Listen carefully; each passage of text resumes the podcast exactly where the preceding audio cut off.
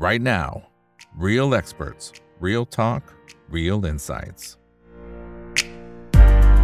สวัสดีครับ สวัสดีเพื่อนๆนักทุนทุกคนนะครับ นี่คือไรนาบายอีกบรรพททุกเรื่องที่นักทุนต้องรู้นะครับ และสำหรับวันนี้เรื่องที่เราต้องรู้นะครับคือทิศทางของการลงทุนในตลาดบ้านเรานะครับ แล้วเดี๋ยวมีปัจจัยทางฝั่งของต่างประเทศด้วยนะครับ ว่าเรื่องไหนนะฮะที่มันมีนัยยะจริงๆนะครับและจะมีผลต่อทิศทางของการลงทุนทั่วโลกรวมถึงในบ้านเราด้วยนะครับ แล้วก็ 6 หุ้นเด่นๆนะครับที่วันนี้นักกลยุทธ์ 2 ท่านนะครับเข้ามาร่วมพูดคุยกับพวกเราเนี่ยนะครับ แต่ว่าไม่อยากให้ดูที่ตัวหุ้นอย่างเดียวนะ อยากให้ดูวิธีคิดของทั้งสองท่านด้วยนะครับว่าเขา ทำไมถึงเลือกนะฮะตัวเหล่านี้มานะครับจะได้เรียนรู้ไปพร้อมๆกันนะครับและสำหรับท่านไหนนะครับที่สนใจนะครับอยากสนับสนุนช่องถามพี่กับอีกนะครับก็สามารถไปที่ทางฝั่งของ YouTube ได้นะครับ สมัครเป็น Membership นะครับอยู่ที่เดือนละ 50 บาทนะครับก็ เหมือนกับเสมือนว่าเป็นการเลี้ยงกาแฟให้กับทีมงานผมแล้วกันนะครับ ช่วงนี้โอ้โหถูกบีบทุกที่ทางจริงนะพี่ Mark Zuckerberg เนี่ยตั้งแต่ผลประกอบการออกมาแย่เนี่ยนะฮะโอ้โห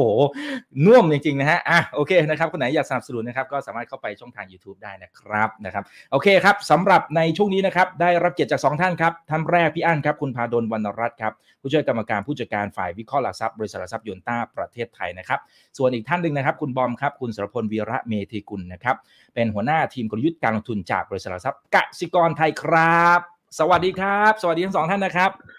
สวัสดีคุณครับเอกสวัสดีพี่อั้นครับครับครับสวัสดียินดีกับอีคุณบอมก่อนเลยนะครับอ่า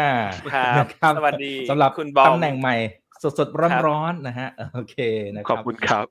ครับก็ได้ครับขอแสดงความยินดีกับน้องบอมด้วยนะครับ เจ้าชายน้อยแห่งวงการหลักทรัพย์อะจริงจริงเนี่ยมีคนเขียนอย่างนั้นจริงๆพี่อั้นแล้วก็ยินดีกับพี่อั้นด้วยนะฮะที่ทางหยวนต้าเองก็ได้รางวัลใหญ่เลยนะครับผม ครับมขอบคุณครับครับขอบคุณครับ โอเคนะครับ ส่วนคนไหนอยากแสดงความยินดีกับทั้งสองท่านนะ ก็พิมพ์เข้ามาได้ทุกช่องทางนะครับ Facebook YouTube Twitter แล้วก็ Clubhouse ห้อง Open Line Chat รอท่านอยู่นะนะครับ โอเค เอาละฮะ วันนี้เดี๋ยวเริ่มทางฝั่งของพี่อั้นก่อน พี่อั้นจะมา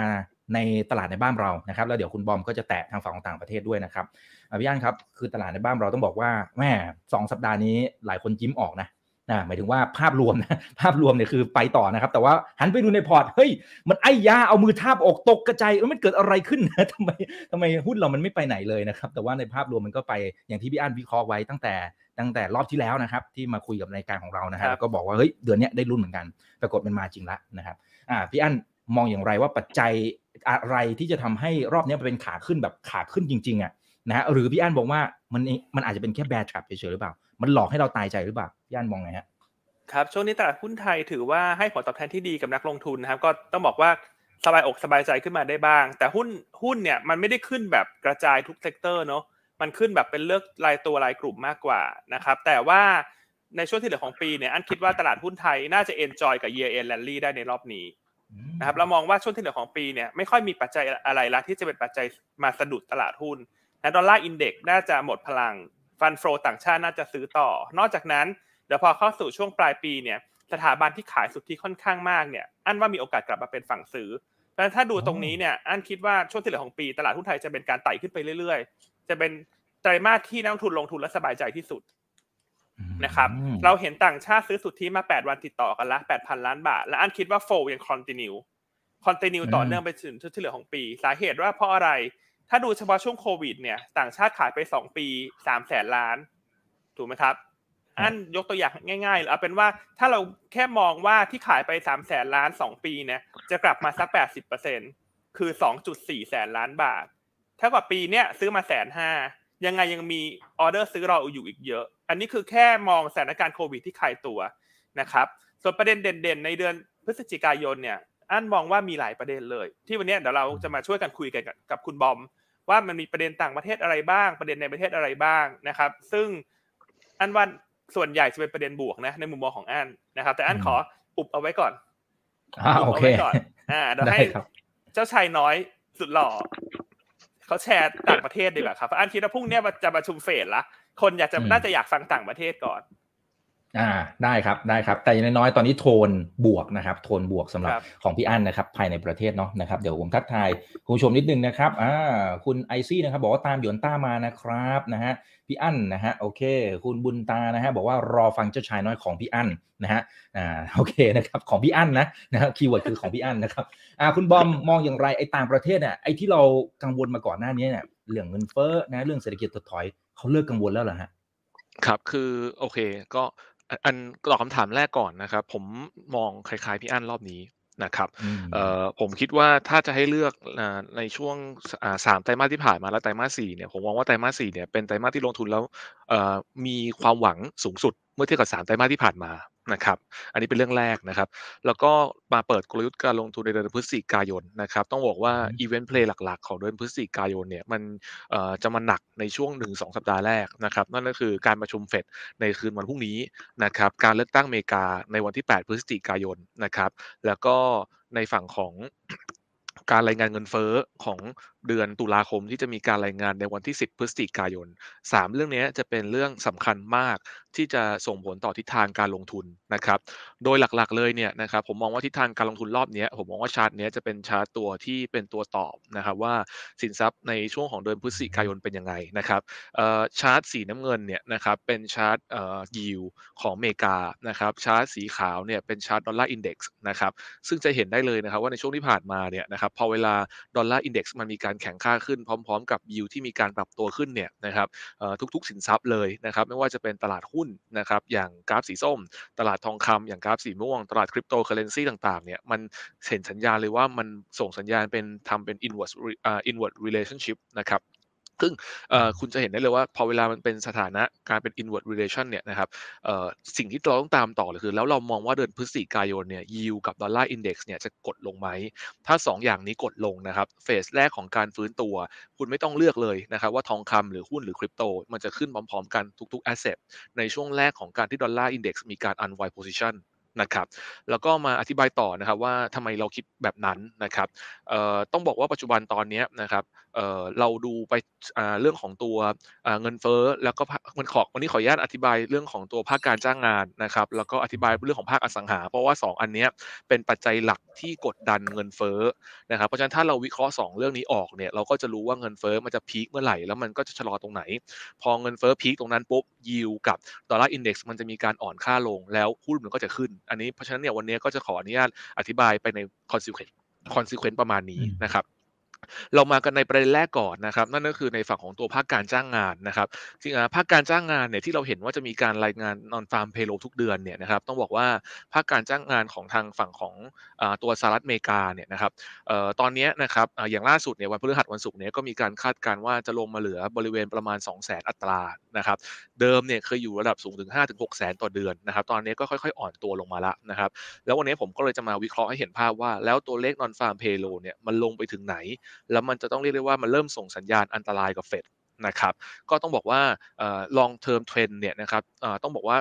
เรามีมีการคาดการณ์กันไว้นะครับว่าแต่ละเดือนเนี่ยอันนี้คือ long term นะครับภาคการจ้างงานของของในอเมริกาเนี่ยจะมีการแอดเข้ามาเนี่ยเดือนละประมาณ 35,000นะครับอัตราต่อเดือน นะครับอันนี้เป็น long term trend นะครับแต่ว่าอย่างไรก็ตามเนี่ยนะครับการที่ปัจจุบันตอนนี้นะครับเอ่ออ่าอัตราการว่างงานเนี่ยมันอยู่นิวโลที่ 3.5%เนี่ยนะครับและหลายๆคนก็บอกว่าเฮ้ยมันต้องให้เห็นสัญญาณการอ่อนตัวการชะลอตัวของภาคจ้างภาคการจ้างงาน เพื่อที่จะกดเงินเฟ้อผมถามแล้วว่าเรื่องนี้จริงไหมตอบเลยครับว่าจริงนะครับเพราะฉะนั้นเนี่ยในปี 2024 ถ้าโทษนะครับในปลายปี 2022 ต้นปี 2023 เนี่ยนะครับไปทั้งปีเนี่ยมันก็มีการประมาณการกันไว้นะครับว่าตัว unemployment rate เนี่ยเอ่อ FOMC ก็มีการประมาณการกันไว้ว่าจะปรับตัวขึ้นจาก 3.5 มาเป็น 4%นะครับแล้วก็มาเป็น 4.4%ในปลายปีนะครับก็คือปลายปีนี้ที่ 4 ปลายปีหน้าที่ 4.4 ผมเอาตัวเลขตรงนี้มา convert กลับให้ฟังง่ายๆนะครับก็บอกว่าปัจจุบันตอนนี้นะครับตัวภาคการจ้างงานหรือว่า labor force ของคนในอเมริกาเนี่ยจะมีอยู่ 165ตำแหน่ง นะครับซึ่งถ้าเปลี่ยนแปลง unemployment rate จาก 3.5 ขึ้นมาเป็น 4%เนี่ยความหมายคือ 50 basis point เนี่ยคิดจาก 165 ล้านตำแหน่งเนี่ยมันคือประมาณ 825,000 ต่อปี convert ออกมาเป็นเดือนเนี่ยมันคือคนต้องเตกคนต้องตกงานเดือนละ 70,000 คนนะครับซึ่งเมื่อกี้ที่ผมบอกไปว่า long term เนี่ยแอดเข้ามาประมาณ 35,000แต่ถ้านับรายปีอะมันจะหายไปปีละประมาณ 70,000 เพราะฉะนั้น ต่อเดือนนะครับ มันคือ non farm payroll จะลงมาติดลบที่ระดับ 35,000 อัตรา จากปัจจุบันตอนนี้ที่จะมีการรายงานวันพฤหัสกับวันศุกร์นี้ที่ประมาณแสนเก้าถึงสองแสนเพราะฉะนั้นอันนี้จะเป็น key indicator แรกนะครับว่า อะจะมันจะสูญเสียภาคการจ้างงานไปเดือนละประมาณ 35,000 แล้ว trigger เลยนะครับ ก็คือถ้าลงไปต่ำกว่านี้ส่งอาจจะเป็น trigger ที่ทำให้เฟดเขากลับลำได้ อันนี้ให้เป็น trick สั้นๆ trick แรกคนถามว่าจะต้องมี trigger อะไรที่ทำให้เฟดเขากลับลำหนึ่งเลยคือภาคการจ้างงานจากบวก2 0 0 0 0 0จะลงไปลบประมาณ 35,000 ซึ่งถ้าถามเราเราจะเห็นช่วงประมาณไตรมาสสองของปีหน้านะครับว่าภาคการจ้างงานจะเริ่มติดลบนะครับนี่คือเรื่องแรกนะครับเรื่องที่ 2 นะครับนั่นก็คือเรื่องของตัวอสังหาริมทรัพย์นะครับ ซึ่งต้องบอกก่อนนะครับว่าอสังหาริมทรัพย์มันมีความสำคัญยังไง มันมีความสำคัญมากนะครับ เพราะว่าเราดูจากกราฟตรงนี้เราจะเห็นได้เลยนะครับว่าเงินเฟ้อของในสหรัฐอเมริกาเนี่ยนะครับตอนนี้อยู่บริเวณประมาณ 8 ถึง9%เนี่ยนะครับเอ่อ contribute หลักประมาณ 30%หรือว่า contribute สูงที่สุดของเงินเฟ้อในอเมริกาเนี่ยมันคืออสังหาริมทรัพย์นะครับนั่นก็คือตัว housing หรือว่าเป็นกราฟสีเขียวนะครับเพราะฉะนั้นเนี่ยเราจะเราจะวิเคราะห์ว่าเงินเฟ้อมันจะลงเมื่อไหร่เนี่ยเราก็ต้องมาดูอสังหาริมทรัพย์ของคนในอเมริกานะครับซึ่งล่าสุดนะครับเป็นเดือนแรกในแง่ของ PRIM นะครับว่ามีการประมาณการกันไว้นะครับว่าตัว rental หรือว่าตัวค่าเช่าของในอเมริกาเนี่ยจะปรับตัวลงมันอ่อนมันเป็นครั้งแรกในระดับเกือบๆ1%เนี่ยนะครับในเดือนตุลาคมที่จะเห็นในเดือนพฤศจิกายน อันนี้เป็นเรื่องที่ดีนะครับแล้วก็เรื่องที่2เนี่ยเราจะเห็นได้เลยนะครับว่าปัจจุบันตอนนี้นะครับคนในอเมริกาส่วนใหญ่เนี่ยต้องเพิ่มการทำงานรายชั่วโมงจาก 56 ชั่วโมง ขึ้นมาเป็น 64 ชั่วโมงแล้วทำนิวไฮเพื่อจ่ายค่าเช่ารายเดือนนะครับอันนี้ก็จะส่งผลว่าคนเริ่มจ่ายค่าเช่าไม่ไหว เพราะตอนนี้เรทมันมีการปรับตัวขึ้นมานะครับเพราะฉะนั้นแล้วก็มาต่อกันนะครับว่าแล้วเมื่อสักครู่ที่ผ่านมาเนี่ยนะครับต้องบอกว่าอังกฤษเนี่ยนะครับมีการรายงานตัวเลข เรื่องของราคาบ้านแล้วก็ค่าเช่าบ้าน ก็ปรับตัวลงเป็นเดือนแรกนับตั้งแต่เดือนมิถุนายนปี 2020 นะครับ แต่ผมโน้ตไว้นิดนึงนะครับว่าตัวอังกฤษกับตัวอเมริกาเนี่ยมันจะมีข้อแตกต่างกันอยู่นิดนึงคือ ด้วยความที่ว่าอเมริกาเนี่ยมันเป็นฟิกซ์เลทส่วนตัวอังกฤษเนี่ยค่าเช่าบ้านมันเป็น variable rate เพราะฉะนั้นเวลามันมีการปรับตัว ตัวเลทเนี่ยมันมีการปรับตัวขึ้นหรือว่าตัว MBS อะครับเป็นเลทของอสังหา ถ้ามันมีการปรับตัวขึ้นตาม policy rate เนี่ยนะครับมันจะส่งผลต่ออสังหาเร็วกว่าอเมริกา แต่ของอเมริกาเนี่ยมันก็จะปรับตัวในอนาคตเช่นเดียวกัน คือบ้านของในอังกฤษส่วนใหญ่เนี่ยเป็น variable rate บ้านของในอเมริกาเป็น fixed rate เพราะฉะนั้นเนี่ย rental rate กับตัวอสังหาของในอเมริกามันจะชะลอช้ากว่าอังกฤษ แต่อันนี้ผมจะบอกให้ว่ายังไงอเมริกาวันหนึ่งก็จะชะลอ นะครับ อันนี้ก็จะเป็น 2 เรื่องนะครับ แต่ 2 เรื่องนี้ผมจะโยงเข้ามาเพื่อที่จะอธิบายให้อธิบายทุกท่านฟังว่า ตอนนี้ผมว่ามันมีความสำคัญอยู่เรื่องหนึ่งนะครับ มันมีความสำคัญอยู่เรื่องหนึ่งนั่นก็คือตอนนี้หลาย ๆ ธนาคารกลางเสียงเริ่มแตกแล้วนะครับเราพูดถึง Bank of Canada เราพูดถึง ECB เราพูดถึงในฝั่งของ BOJ นะครับแล้วก็หลาย ๆ ประเทศเนี่ยนะครับในช่วงที่ผ่านมาเนี่ยทุกคนเนี่ยพูดเป็นเสียงเดียวกันว่าฮอกกิชเกือบหมด ก็คือจะต้องมีการเร่งอัดขึ้นอัตราดอกเบี้ย เพื่อลดสภาพคล่องนะครับแล้วก็แล้วก็เพื่อลดความร้อนแรงของการเติบโตของเศรษฐกิจนะครับ แต่ว่าณตอนนี้ผมต้องบอกว่าภาพมันอาจจะไม่ได้เป็นบริบทเหมือนเดิมนะครับเพราะว่าตอนนี้มันเริ่มสูญเสียแล้ว มันไม่ใช่มันมันมันมีความเป็นติดลบขึ้นมาให้เห็นภาพอย่างกราฟเนี้ยอันนี้เป็นแบงค์ที่พัฒนาแล้วหมดพัฒนาประเทศที่พัฒนาแล้วเนี่ยคุณจะเห็นได้เลยตั้งแต่ต้นปีที่ผ่านมาเนี่ยโอ้ขึ้นมา 200 300 basis point กันเป็นส่วนใหญ่นะครับ ผมกำลังจะบอกว่า ตอนนี้มันเริ่มมีเสียงแตกออกมาจากธนาคารกลางบางธนาคาร เช่น ECB ขึ้นดอกเบี้ยล่าสุดเสียงแตกแล้วนะครับ แล้วประมาณการของ ECB ในขึ้นในการขึ้นเดือนธันวาคม ปรับตัวลงมาจาก 50 ลงมาเหลือ 25 แล้วนะครับ Bank of Canada ออกมาประกาศนะครับว่าอาจจะจบรอบดอกเบี้ยขาขึ้นเร็วกว่าที่คาดการณ์ไว้ BOJ ออกมาบอกว่าเขาจะยังดำเนินนโยบายแบบ QE ต่อไป BOE ออกมาบอกว่าเขาจะ delay การทำ QT ออกไป เพราะฉะนั้นเนี่ยผมกำลังจะบอกว่าทุกๆอย่างพอมันเกิดขึ้นตอนนี้ทุกคนเลย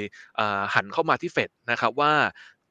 ว่าเฟดเนี่ย คุณยังจะ tightening หนักต่อไปหรือเปล่า เพราะตอนนี้ economist ส่วนใหญ่ก็มองว่าตอนนี้เฟดอะ over tightening ไปแล้วนะครับคือหนักไปแล้ว แต่หลายคนจะบอกว่าเฮ้ยมันก็ไม่ได้หนักนี่ แต่ผมชวนคิดอย่างนี้ครับ ผมมอง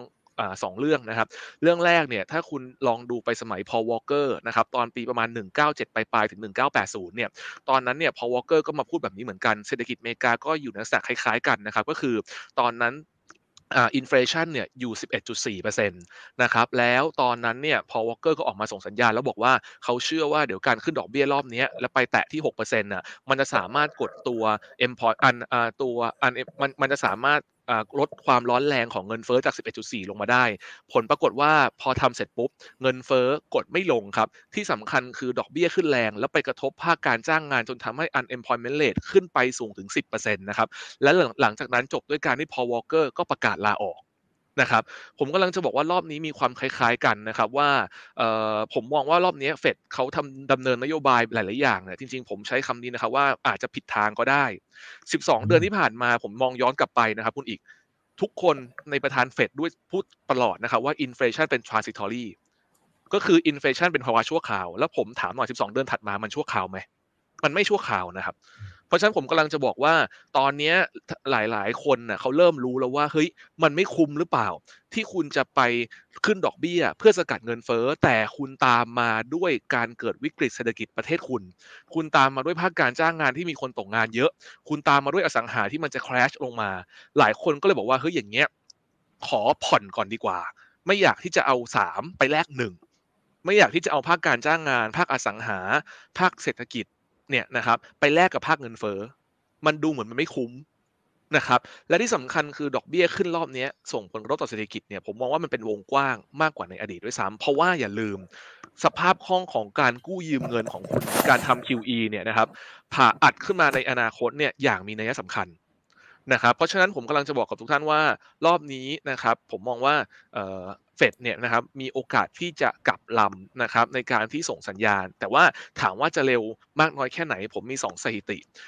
อ่าสามสิบปีที่ผ่านมาเวลาเฟดนโยบายการเงินจะกลับลำอะครับคาว่ากลับลำคือ QE เป็น QT QT เป็น QE Hawkish เป็น Dovish Dovish เป็น Hawkish เนี่ยส่วนมากจะทำสองเดือนครับ เดือนสิงหากับเดือนธันวา นะครับสองเดือนนี้จะเป็นสองเดือนที่ส่งสัญญาณกลับลำมากที่สุดในสถิติในอดีต เพราะฉะนั้นผมมองว่ารอบนี้อาจจะยัง แต่ผมมองว่าเดือนธันวาจะเป็นรอบที่ขายโพซิชันนะครับแล้วก็เดี๋ยวขออีกประเด็นหนึ่งในทิ้งท้ายก่อนส่งกลับให้พี่อั้นนะครับ คุณอีกกับพี่อั้นลองสังเกตดูดีๆ รอบนี้นะครับ บ่ายวันเนี้ยนะครับ มันมีเรื่องข่าวลือจีนเปิดเมือง ซึ่งผมกำลังจะบอกว่าจริงไม่จริงไม่รู้ นะครับ และในช่วงที่ผ่านมาเริ่มมี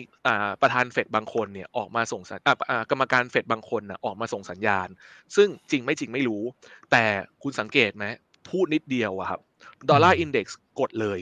แล้วก็หุ้น rebound เลย เมื่อตอนบ่ายเนี่ย rebound ขึ้นมา 6%หุ้นจีน ผมกำลังจะบอกว่าภาวะแบบนี้มันเป็นภาวะที่มันแสดงให้เห็นเลยว่า คนไม่มีหุ้นน่ะซื้อหุ้นเก็บไว้ก่อนส่วนหนึ่งหรือเปล่า กับคนที่เปิดสถานะ short index ไว้เยอะๆ เริ่ม short squeeze หรือเปล่า คนที่เปิด long position dollar index เริ่มมีการ unwind หรือเปล่า ไม่เช่นนั้นหุ้นมันไม่แรงขนาดนี้ หุ้นมันขึ้น rebound แรงขนาดนี้มันเป็นการปิดสถานะ shortผสมกับแรงซื้อนะครับเพราะฉะนั้นผมทิ้งท้ายประเด็นแรกไว้ประมาณนี้ก่อนนะครับอืมครับโอ้ฟังเพลินเลยนะครับอ่าเดี๋ยวกลับมาอีกทีหนึ่งนะครับว่าแนวโน้มจะเป็นอย่างไรนะครับแล้วมันจะเป็นแค่กับลำชั่วคราวไหมนะฮะอ่าโอเคนะครับอ่าแล้วพี่อั้นนะครับเมื่อกี้จริงๆพี่อั้นจู่หัวไว้ ว่าปัจจัยต่างๆที่จะเข้ามาในช่วงเนี่ยสเดือนสุดท้ายของปีนี้เนี่ยน่าจะเป็นบวกนะครับเกินไว้เป็นออเดอร์ฟนะครับอ่าเพราะฉะนั้นถึงช่วงที่ต้องลงรายละเอียดแล้วครับอ่าหลายคนบอกว่าเมื่อไหร่จะบอกหุ้นใจเย็นครับแม่ใจเย็นใจเย็นนะครับ อันนี้เราจะได้เห็นภาพรวมกันเนาะนะครับว่าเดือนนี้มองอย่างไร แล้วก็ต่อให้ถึงช่วงที่การบอกหุ้นนะ ก็อย่าไปดูที่ตัวหุ้นอย่างเดียวนะครับ ดูด้วยว่าทั้งสองท่านเนี่ยเขาคิดยังไงเนาะนะครับจะได้เรียนรู้พร้อมกันนะครับอ่าพี่อันครับ ครับอันเห็นด้วยกับคุณบอมนะครับ ว่าภาพแมกโครของไตรมาสสี่เนี่ยมันค่อนข้างเอื้อต่อภาพการฟื้นตัวของตลาดหุ้นทั่วโลกนะครับสาเหตุหลักๆ แน่นอนว่าอั้นเชื่อว่าตอนนี้ปริมาณการถือเงินสดของนักลงทุนสถาบันทั่วโลกเนี่ยรวมทั้งนักลงทุนที่เป็น high net worth เนี่ยค่อนข้างเยอะ คือทุกคนกังวลเรื่องเงินเฟ้อเรื่อง recession เรื่องอะไรก็ตาม เพราะฉะนั้นถ้ามันมีจุดเปลี่ยนสำคัญเนี่ยแน่นอนบรรยากาศมันจะพลิกกลับ จากเดิมกลัวที่จะขาดทุน มันจะกลายเป็นกลัวที่จะตกรถ นะครับซึ่งอันนี้เป็นเหตุผลเลยว่าทำไมพอมีข่าวดีนิดเดียวเนี่ยหุ้นขึ้นแรง เพราะว่าคนไม่ได้มีของในมือเยอะนะครับเพราะฉะนั้นวันนี้ตลาดหุ้นไทยก็สะท้อนให้เห็นตรงนี้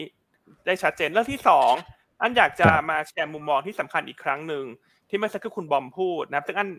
เห็นด้วยและอันอยากจะเสริมว่า ตอนเนี้ยหลายท่านอาจจะอยากทราบว่าทำไมต่างชาติก็ซื้อไทยจริง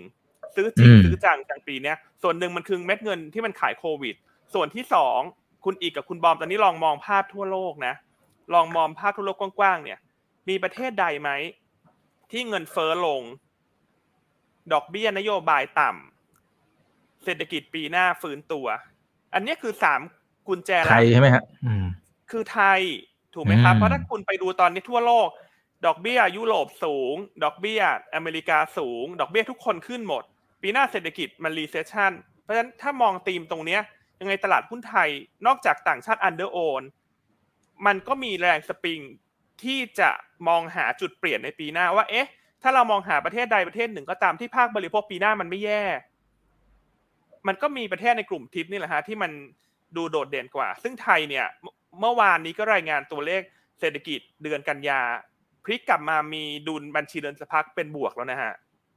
แล้วถ้ายิ่งต่างชาติเข้ามาเรื่อยๆเนี่ย อันว่าบาทมันจะแข็งแล้วทีเนี้ย คือโอกาสที่บาทจะอ่อนเนี่ยจะน้อยแล้วเพราะบาทจะแข็งมันยิ่งดึงดูดให้โฟลเข้ามา เพราะขนาดช่วงบาทอ่อนต่างชาติยังซื้อ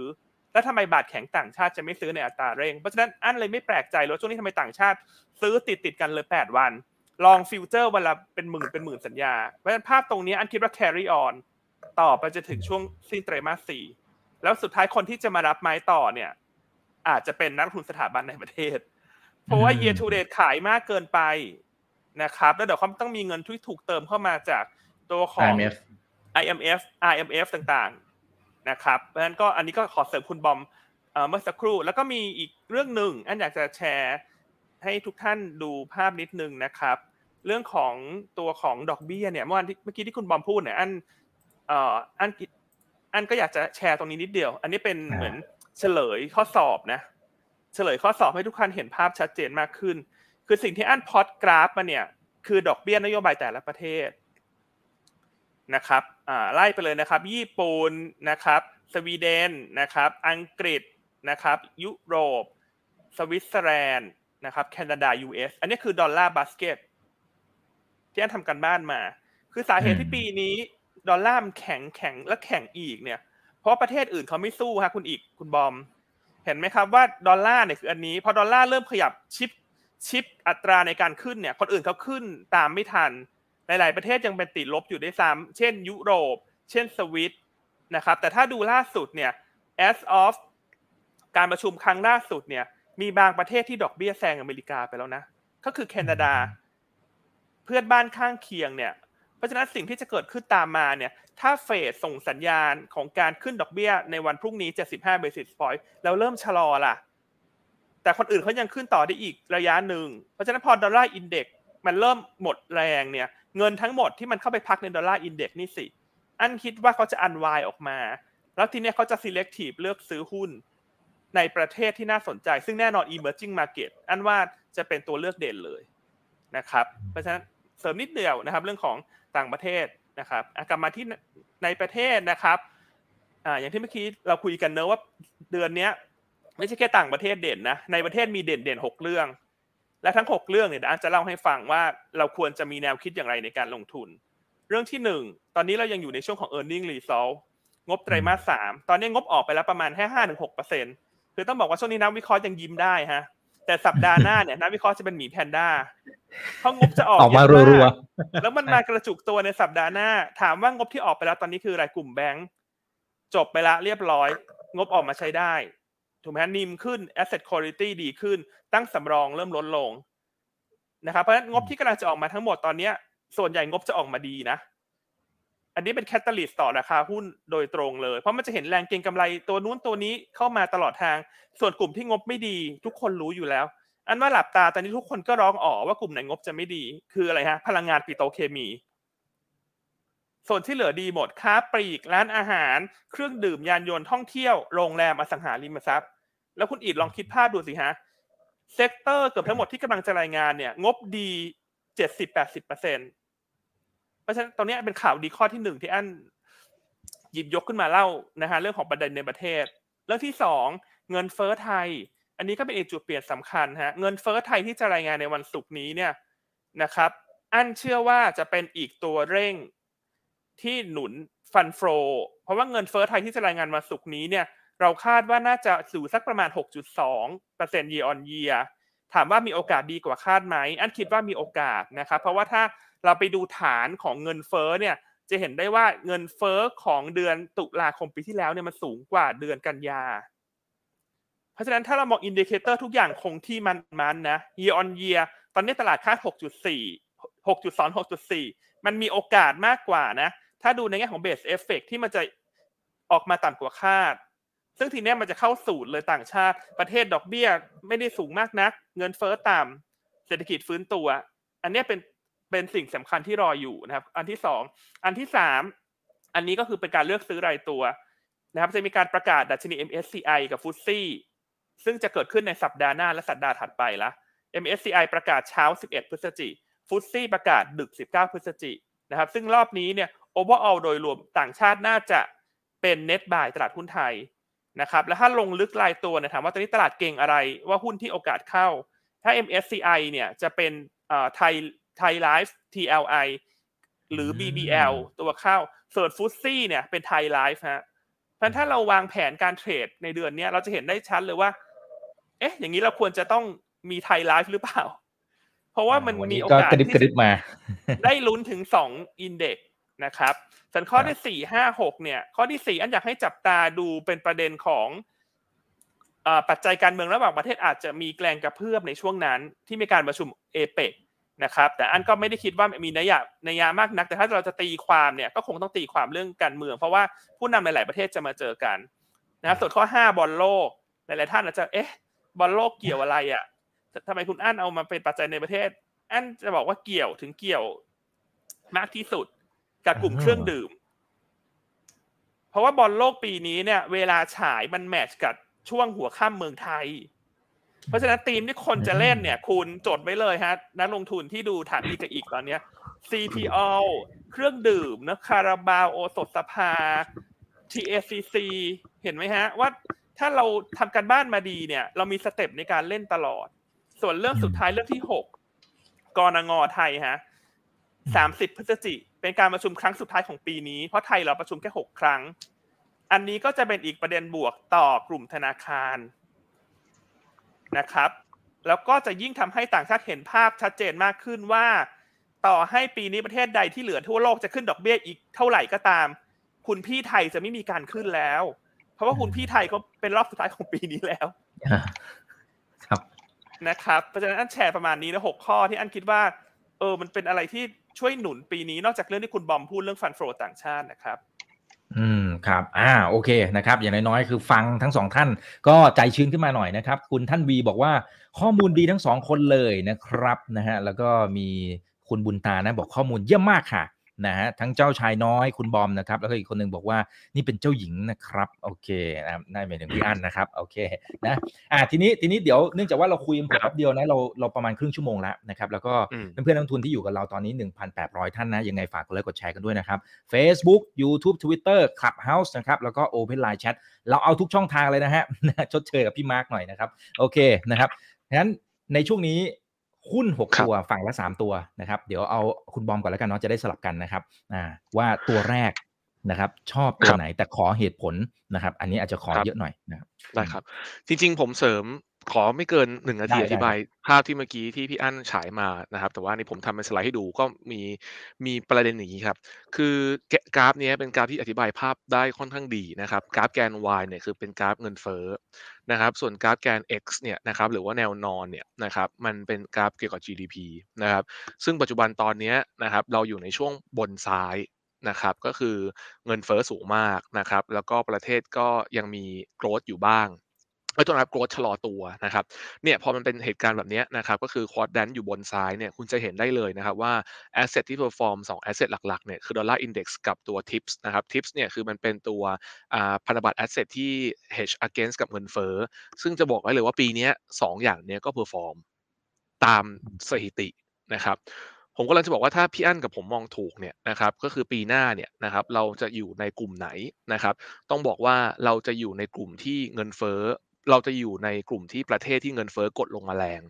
นะครับแล้วก็อย่างประเทศไทยเนี่ยกรอบแบงก์ชาติล่าสุดเนี่ยพูดชัดเจนนะครับว่าเงินเฟ้อของประเทศไทยจะลงมาสู่กรอบเป้าหมาย 2.5%ในไตรมาส 2 ปีหน้า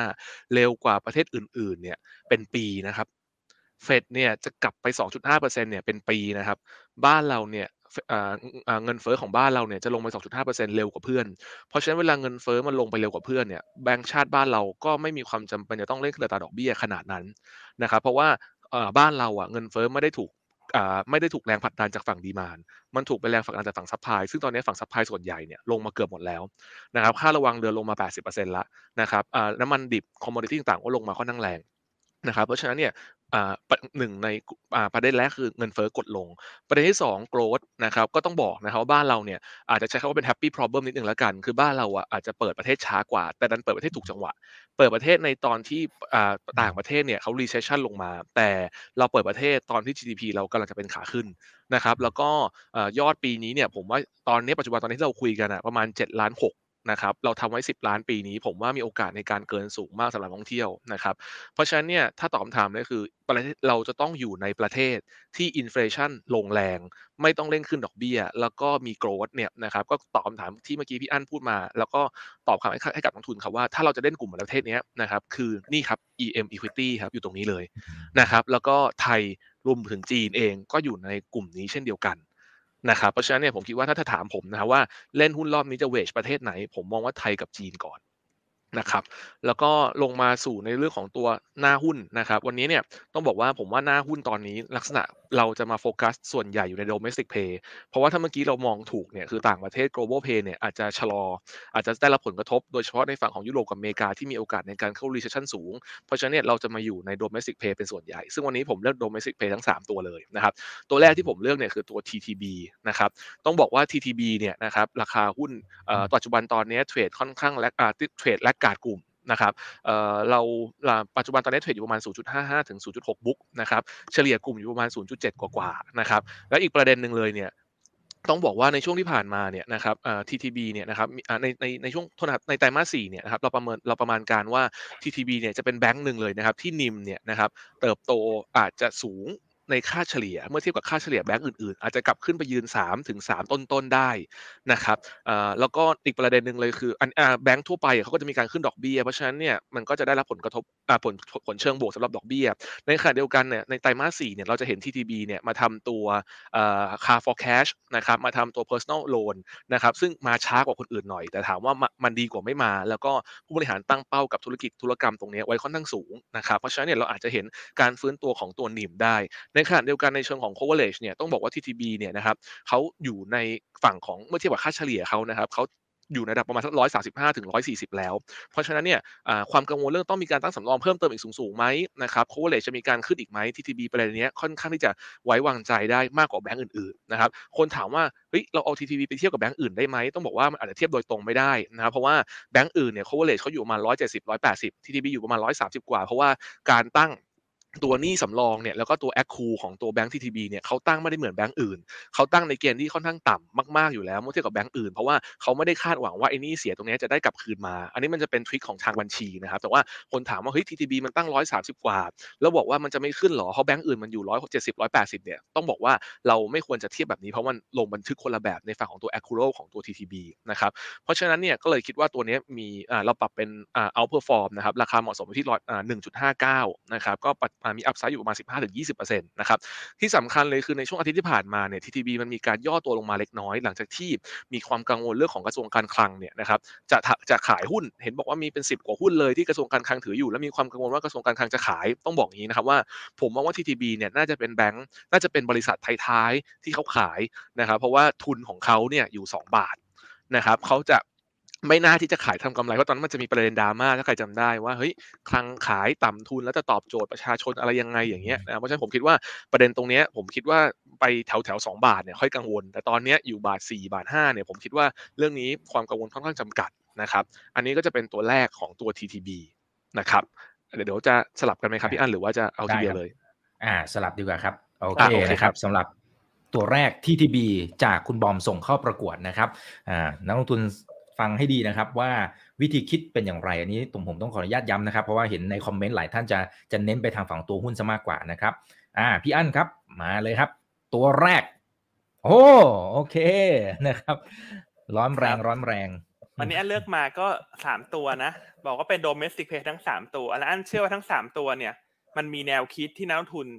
เอาไปทำการบ้านต่อได้นะครับ ตัวที่หนึ่งเนี่ย อันเลือกสีเดลต้า สาเหตุว่าทำไมเลือกสีเดลต้า เพราะว่าไตรมาสสี่น้ำลด น้ำลดคนต้องทำอะไรครับ ซ่อมบ้านทาสี ถูกไหมครับ เพราะฉะนั้นถ้าดูตรงนี้เนี่ย เดลต้าเข้าตีมละ เรื่องของการซ่อมบ้านทาสี ซึ่งหุ้นในตลาดมีสองตัวคือ TOA กับตัวของเดลต้านะครับ อ่า อันนี้คืออันที่หนึ่งนะ อันที่สองงบไตรมาสสามคาดว่าจะสวย คาดว่าจะโตทั้งเยียร์และคิว คือช่วงนี้เนี่ยเลือกหุ้น ต้องเน้นงบสวยไว้ก่อน เพราะไปเป็นช่วง e a r n i n g ซีซั่นส่วนข้อที่สามถามทีนี้เราต้องมาหาคำตอบต่อนะครับ คุณอีกว่า เอ๊ะทำไมเดลต้าหรือว่า TOA ปีที่แล้วเขาลง สาเหตุที่ปีที่แล้วเขาลงเนี่ย เพราะว่าต้นทุนเขาขึ้นครับ อ่าลองดูในหน้านี้นะครับ คือต้นทุนเขาขึ้น เพราะว่าตัวไทเทเนียมไดออกไซด์เนี่ย มันเป็นสัดส่วนสักประมาณ 25%ของ cost of goods sold หรือว่าต้นทุนของบริษัทนะครับ ของพวกนี้เขาวิ่งขึ้นลงตามราคาน้ำมันดิบเพ ราะฉะนั้นถ้าเรามองภาพของปีหน้าเนี่ย ถ้าเงินเฟอ้อเริ่มลง ราคาน้ำมันดิบผ่านจุดพีคไปแล้ว ราคาไทเทเนียมไดออกไซด์เนี่ยจะเริ่มลง นั่นหมายความว่า gross margin ของธุรกิจสีจะเพิ่มขึ้น อันนี้ไม่ได้พูดแค่ตัวเดลต้านะฮะ อันนี้หมายถึง TOA ก็ใช้ story นี้ได้เหมือนกัน เห็นไหมครับว่าราคาไทเทเนียมไดออกไซด์เนี่ยมันลงมาจากจุด peak 3,700 เหรียญเนี่ยลงมาเหลือ 2,200 เหรียญ 40% cost saving ที่จะเกิดขึ้นในปีหน้านะครับ ส่วนอันที่สองวัตถุดิบอื่น ๆ ของเดลต้าเนี่ย ของคนทำสีเนี่ยไม่ได้มาจากไทเทเนียมไดออกไซด์อย่างเดียว ที่เหลือเนี่ยมันเป็นพวกสารเคมีต่างๆ ซึ่งเป็นผลิตภัณฑ์ที่ related กับน้ำมันทั้งนั้นเลยนะครับ เพราะฉะนั้นกราฟเนี่ยจะเห็นได้ชัดเลยว่า เวลาน้ำมันขึ้น gross margin ของผู้ทำสีจะลง เพราะฉะนั้นตอนนี้ภาพมันกลับกันละ มัน upside down มัน เอ่อตีลังตีลังกาตะแคงหน้าใหม่ละถูกไหมครับเพราะตอนนี้ทีม anti commodity เนี่ยเป็นทีมที่เด่นมากในไตรมาสสี่นะครับเพราะถ้ามองอย่างนี้เนี่ยอันเชื่อว่าไตรมาสสามเดลต้าเนี่ยงบดี แต่เพิ่งเป็นจุดเริ่มต้น เพราะบริษัทเนี่ยมีการประกาศขึ้นราคาขายสินค้าในช่วงปลายมิถุนายน คือไตรมาสสามเนี่ยได้ประโยชน์จากราคาขายที่ขึ้น แต่ต้นทุนเขายังไม่ลง แต่ไตรมาสสี่เนี่ยต้นทุนจะลงฮะเพราะว่าบริษัทเขาสต็อกล่วงหน้าประมาณ 3-5 เดือน เพราะไตรมาสสี่เนี่ยจะเป็นไตรมาสที่งบดีที่สุดของปีนี้ ส่วนปี 2566 เนี่ย อันคิดว่ากำไรของตัวเดลต้าเนี่ยจะโตถึง 68%เพราะจะได้อันนี้สงชิบทประมาณ 3-4 ทิศทาง อันที่ 1 รับประโยชน์จากการขึ้นราคาเต็มปี อันที่ 2 ดีมาฟื้นตัวหลังโควิด อันที่ 3 ต้นทุนลงเต็มปีนะครับและอันที่ 4 รับรู้รายได้ของกำลังการผลิตใหม่ คือบริษัทใดก็ตามเนี่ยถ้ามีกำลังการผลิตใหม่เนี่ยเราต้องเข้าไปดู ว่ากำลังการผลิตใหม่เทียบกับกำลังการผลิตเก่าเนี่ยมันแตกต่างอย่างไร ซึ่งเท่าที่อั้นคุยกับเดลต้าเนี่ยกำลังการผลิตใหม่เนี่ยใช้พวกระบบอัตโนมัติเยอะ นั่นหมายความว่าเมื่อผ่านจุดคุ้มทุน margin จะเร่งตัวได้เร็วมากนะครับ ดังนั้นเบ็ดเสร็จทั้งหมดเนี่ยตัวที่หนึ่งอั้นเลือกเดลต้านะครับอั้นเลือก DPAINT นะโทษทีไม่ใช่เดลต้า เลือก DPAINT อ่าคือยี่ห้อสีเดลยี่ห้อนะอ่าสีเดลต้านะครับ ก็เราคาดกำไรปีหน้าเติบโต 68%นะครับ ราคาเหมาะสมให้ไว้ที่ 10บาท50หรือถ้าหลาย ๆ ท่านอาจจะหาหุ้นไซส์ใหญ่หน่อยก็ไปดู TOA ประกอบได้ครับนั่นว่า story เดียวกันไม่ต่างกันเลยอืมอืม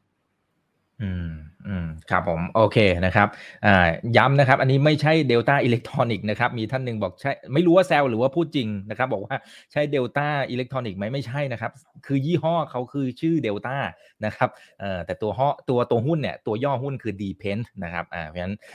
อย่าสับสนนะครับผมโอเค อ่ามาตัวที่สองเลยครับนะนี่คุณบุญตามาละพี่อั้นบอกเดลต้าตกกระจายเลยค่ะ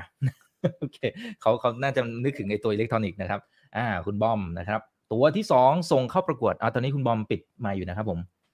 อ๋อครับขอบคุณครับสำหรับตัวที่2นะครับเรามองเป็นตัว domestic เหมือนกันนะครับแล้วก็เป็นเรื่องของการดูเทรนด์ของการเก็งกำไรนะครับซึ่งไทม์ไลน์น่าจะอยู่ประมาณสัก 6 เดือนข้างหน้าก่อนการเลือกตั้งนะครับผมมองว่ากลุ่มหนึ่งที่น่าสนใจในการเก็งกำไร ผมเน้นนะครับว่าตัวนี้เป็นการเก็งกำไรนะผมมองว่าช.การช่าง นะครับอธิบายง่ายๆแบบนี้นะครับผมชอบตัวช.การช่างในลักษณะที่ว่า 1 เลยเนี่ยนะครับเขามี valuation ที่ trading discount เมื่อเทียบกับบริษัทลูกเขาทั้ง 3 บริษัทอย่างไทยแท็ปBEM แล้วก็ CKP เนี่ยตอนนี้เขา trade discount สูงถึง 40%ความหมายคือคนไม่ได้ให้มูลค่าบริษัทก่อสร้างเลย ความหมายคือเอาบริษัท 3 บริษัทลูกมารวมกันเนี่ยแทบแล้วก็ต้อง discount ไปอีก 40%เนี่ยคือนั่นคือช.การช่าง นะครับ ซึ่งผมบอกว่าปกติแล้วในอดีตอะถามว่ามันมีมันมีหลายหลายบริษัทที่เป็นอย่างนี้จริงไหมจริง บ้านปูบ้านปูพาวเวอร์ BD BDMS นะครับแล้วก็บ้านเอ่อ BDMS กับ BA นะครับแล้วก็ตัว JMART Singer JMT ในอดีตเนี่ยแม่เนี่ยก็ trade discount เป็นปกตินะครับ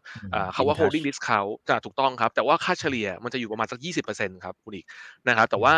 ในอดีต JMA ก็เคยเทรดดิสคาวนะครับแต่ตอนนี้พอ JMT มันโตนิวไฮพอซิงเกอร์มันโตนิวไฮพอ J Asset กำลัง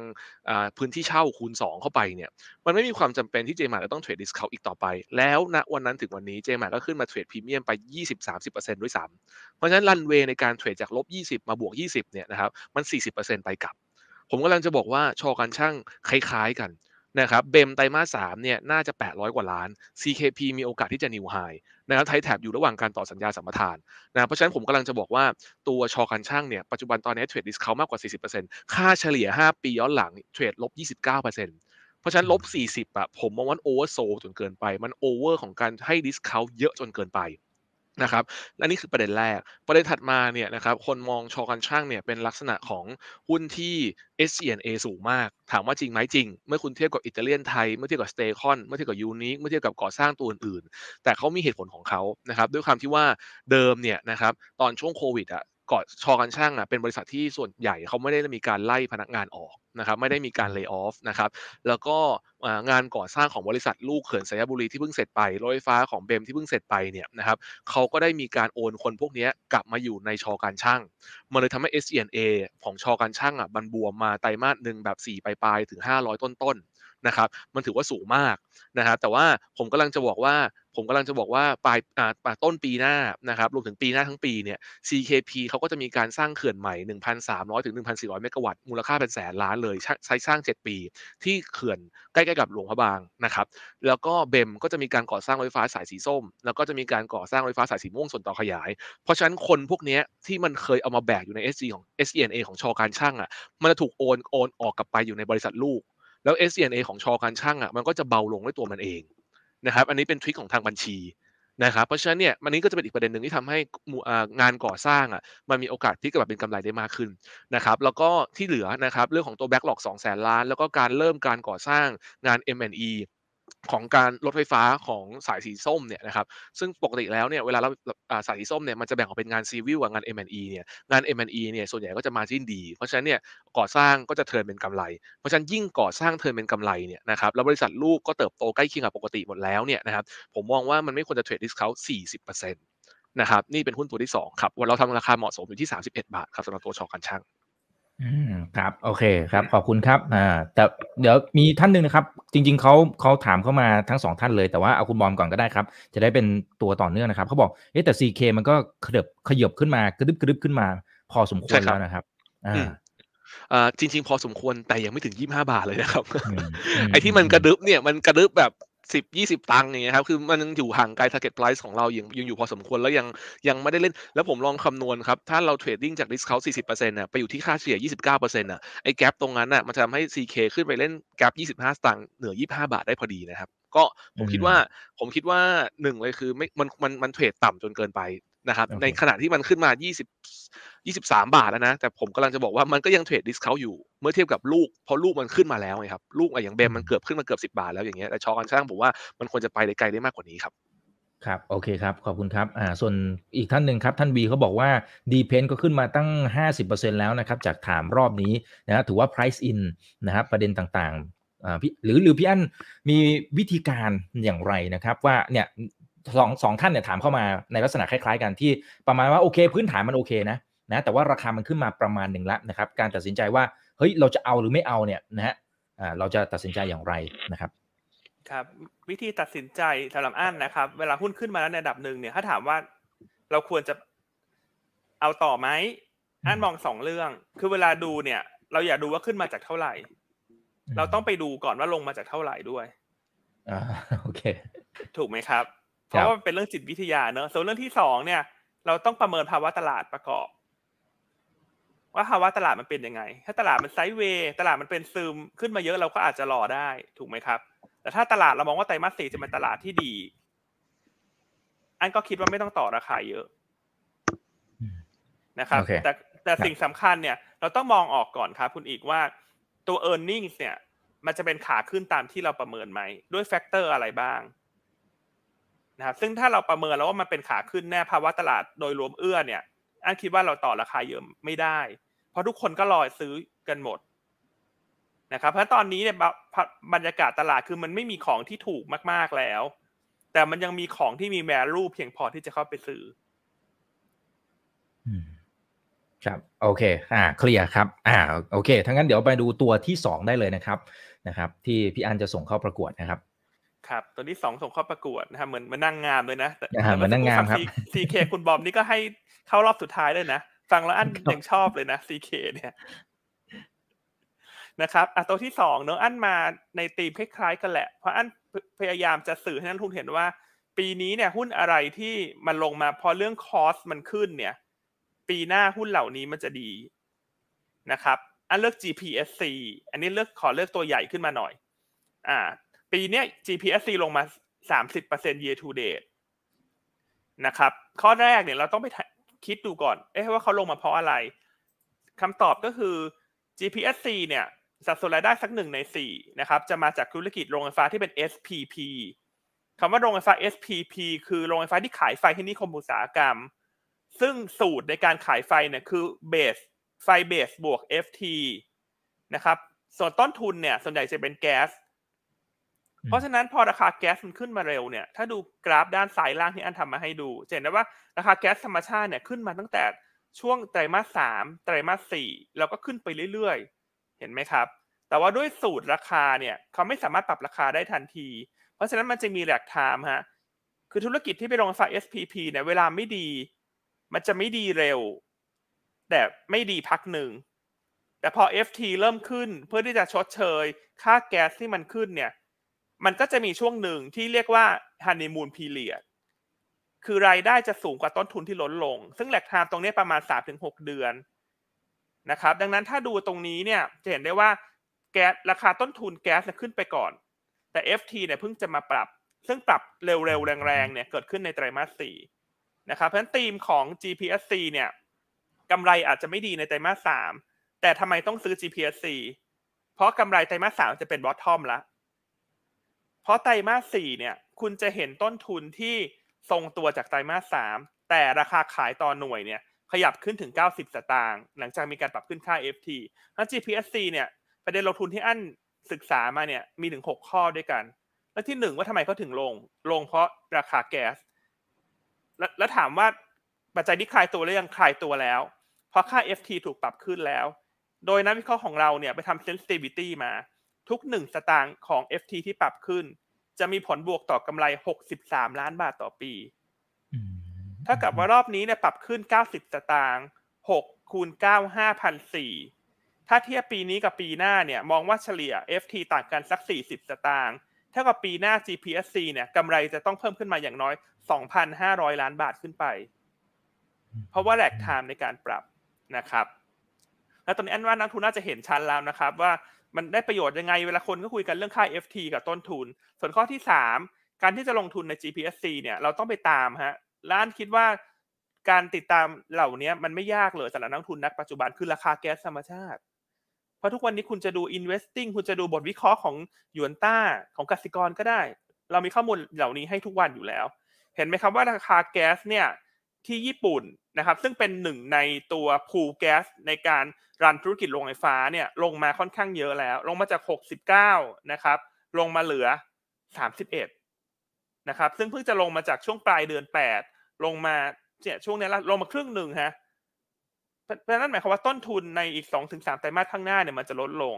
นะครับแล้ว GPSC ที่อันชอบเนี่ยสามเหตุผลเรื่องของ FT เรื่องของต้นทุน เรื่องของว่าทำไมราคาหุ้นลงมา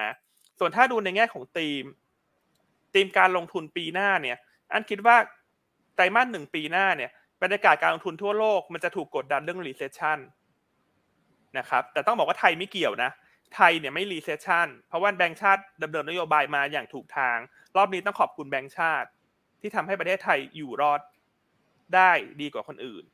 นะครับแต่ปีหน้าเนี่ยพอเปิดมาไตรมาสหนึ่งเนี่ยหรือปลายไตรมาสสี่คนจะเริ่มกังวลเรื่อง recession ยุโรปกับสหรัฐละนั้นคนก็จะมองหา defensive ไว้ก่อน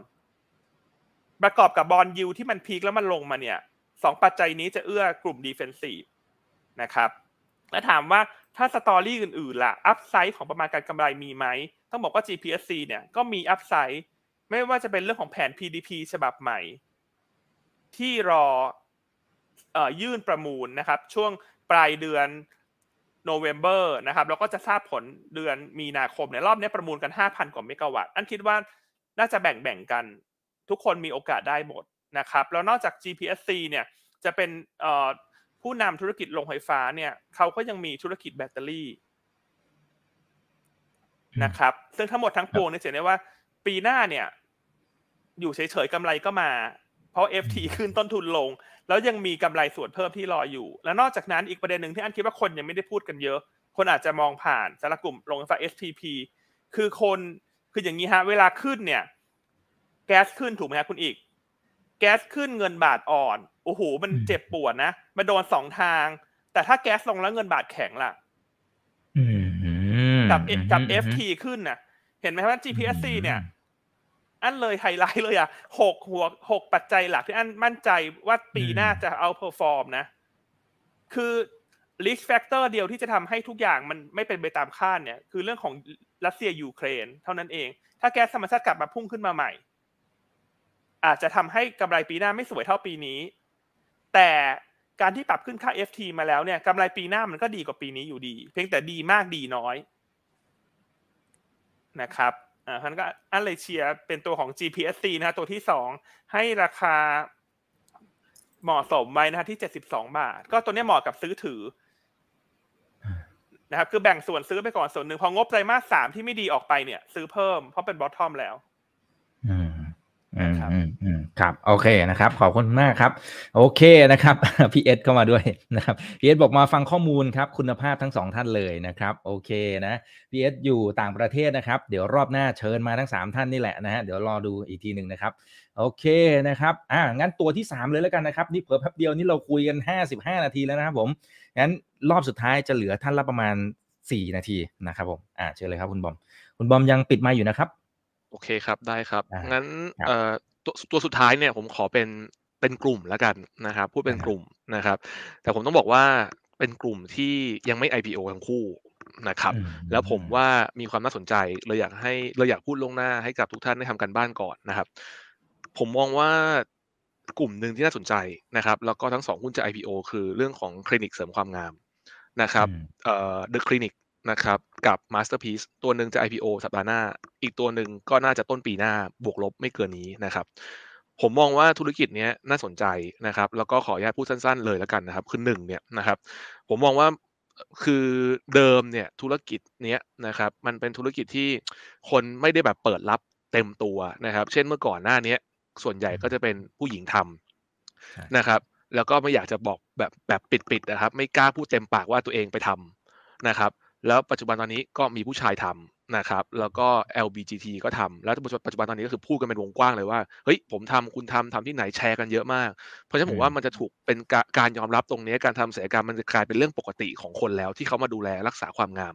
นะครับเพราะฉะนั้นอันนี้มันเป็น behavior change นะครับ เป็น structural change ด้วยนะครับ ผมบอกเลย ประเด็นที่ 2 คุณลองสังเกตดูนะครับ spending per bill ของคุณนะนะครับความหมายคุณคุณมีเงินอยู่ 1,000 บาทอะนะครับในอดีตเนี่ย คุณจะใช้เรื่องเกี่ยวกับการท่องเที่ยวเป็นหลักนะครับอ่อค่าอาหารเป็นหลักค่าโรงแรม ค่าสายการบินนะครับ แต่คุณสังเกตดีๆว่า spending per bill ตรงนี้นะครับมันถูก shift มาอยู่ในการดูแลสุขภาพการเสริมความงามเยอะขึ้นเรื่อยๆนะครับและเยอะขึ้นเรื่อยๆนะครับแล้วเวลาการซื้อธุรกิจธุรกรรมพวกนี้ไม่มีใครซื้อครั้งเดียวนะครับเขาซื้อเป็นคอร์สครับแล้วต่อคอร์ส roll over ไปเรื่อยๆนะครับเพราะว่าเพราะว่าอะไรผมแชร์ให้ฟังนะ เวลาคุณฉีดโบท็อกเวลาคุณทำ Ulthera นะครับ เวลาคุณทำโอ้เดี๋ยวผมพูดเยอะไปแล้วเดี๋ยวหาว่าทำไมผมรู้เรื่องนี้เยอะนะครับผมกำลังจะบอกตัวว่าเชี่ยวชาญนะทำทำอยู่แล้วทำอยู่หรือเปล่า ผมกำลังจะบอกกับทุกคนว่าทำแล้วเขาทำอีกสมมติคุณฉีดอ่าโบท็อกมาเนี่ยหมอเขาก็บอกชัดเจนว่าเฮ้ยสมมตินะครับเอ่อบางทำอะบางคนทำ fat เนี่ยเฮ้ยเดี๋ยวหกเดือนเก้าเดือนมันจะเหมือนเดิมนะ ก็ต้องทำเรื่อยๆทำเรื่อยๆนี่ผมพูดจริงๆนะเพราะฉะนั้นเนี่ยธุรกิจเนี้ยมันต่อยอดนะครับมันต่อยอดหนึ่งเลยคือได้รับได้รับกระแสคือแบบไม่ต้องอายแล้วว่าทำอะ ก็ก็เป็นอืมความดูใช่แลความงานการดูแลสุขภาพอะครับ และอันที่สองเลยก็คือก็ spending per bill สูงขึ้นเรื่อยๆ อันที่สามเลยคือทำแล้วต้องทำอีกอะต้องวนกลับมานะครับนี่คือจุดเด่นของธุรกิจนี้นะครับ แล้วก็สองสองธุรกิจนี้จะ IPO พร้อมๆกันโดยที่ไม่มีตัวเปรียบเทียบ คล้ายๆกับ b e r u e กับ b u b i c IPO เมื่อปีที่แล้วอะครับ เป็นธุรกิจใหม่ธุรกิจหนึ่งใหม่ที่เข้ามานะครับ แล้วก็คนบอกว่าเฮ้ยมันเคยเอาไปเปรียบเทียบกับบริษัทหนึ่งที่เคยเป็นคลินิกเสริมความงามที่เข้ามาโอ้นั้นคนละเรื่องกันคนละแบบกันเลยนะครับ แล้วก็ เพราะฉะนั้นเนี่ยสองธุรกิจเนี้ยเข้ามา ผมว่า PE trade ผมว่าต้องมีแบบกรอบบนของ MAI เป็นไปได้มาก 2 ตัวนี้นะครับผมไม่อยากให้ใครละสายตากับ 2 ตัวนี้ และประเด็นหนึ่งผมอยากจะแชร์ฟังต่อ แต่มันมีความเสี่ยงอยู่บางเรื่องก็คือเรื่องของออต้องบอกตามตรงว่าธุรกิจธุรกรรมเนี้ยมันมองทั้งสองมุมมุมหนึ่งคือมันก็จะได้ดีมาจากการที่คนอะไม่มีความจำเป็นจะต้องบินไปเกาหลีแล้ว คุณก็ทำที่ไทยสิครับ เครื่องไม้เครื่องมือทุกอย่างก็ใกล้เคียงกันหมดนะครับ อันนี้คือเป็น demand ที่อาจจะเป็นแบบ ปัจจัยเพิ่มขึ้นมา แต่ในฝั่งในขณะเดียวกันเนี่ยมันก็จะมีการแข่งขันที่ค่อนข้างสูง เพราะตอนนี้มันก็มีหลาย ๆ ร้านที่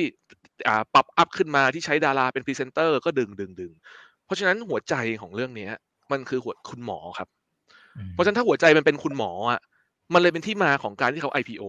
เพราะว่า SCNA คนหนึ่งเป็นล้านนะครับ หมอเนี่ยเพราะเวลาคุณโหเราจะทำหน้าเราอืมทีหนึ่งเป็นแสนอะ ต้องเลือกหมอดีๆนะครับ แล้วก็ต้องตามหมอด้วย นะครับว่าเฮ้ยจะให้หมอคนนี้ทำหมอคนอื่นไม่กล้าให้ฉีดเนี่ยนี่คือเรื่องสำคัญเลย เพราะฉะนั้นผมกำลังจะบอกว่าการ IPO รอบเนี้ยผมว่าสองบริษัทนี้เขาเล็งเห็นละว่าเฮ้ยเขาให้หุ้นหมอเลยดีกว่า IPO มแล้วให้หมออะเอาไปกับบริษัท แล้วไม่ต้องออกไปที่ไหน ก็อยู่กับบริษัทไปเลย นี่คือแล้วมันประเด็นเนี้ยมันจะทำให้ SG&A อะหลัง IPO อะมันมีโอกาสลงนะครับ SCNA เปอร์เซลอืม นะครับเพราะว่าคุณเอาหุ้น IPO ไปแทนอืมแล้วคุณก็เติบโต ถ้าคุณขยันคุณมีลูกทีมคุณคุณหาคนได้ คุณก็ได้ reward จากการที่สะท้อนผ่านราคาหุ้น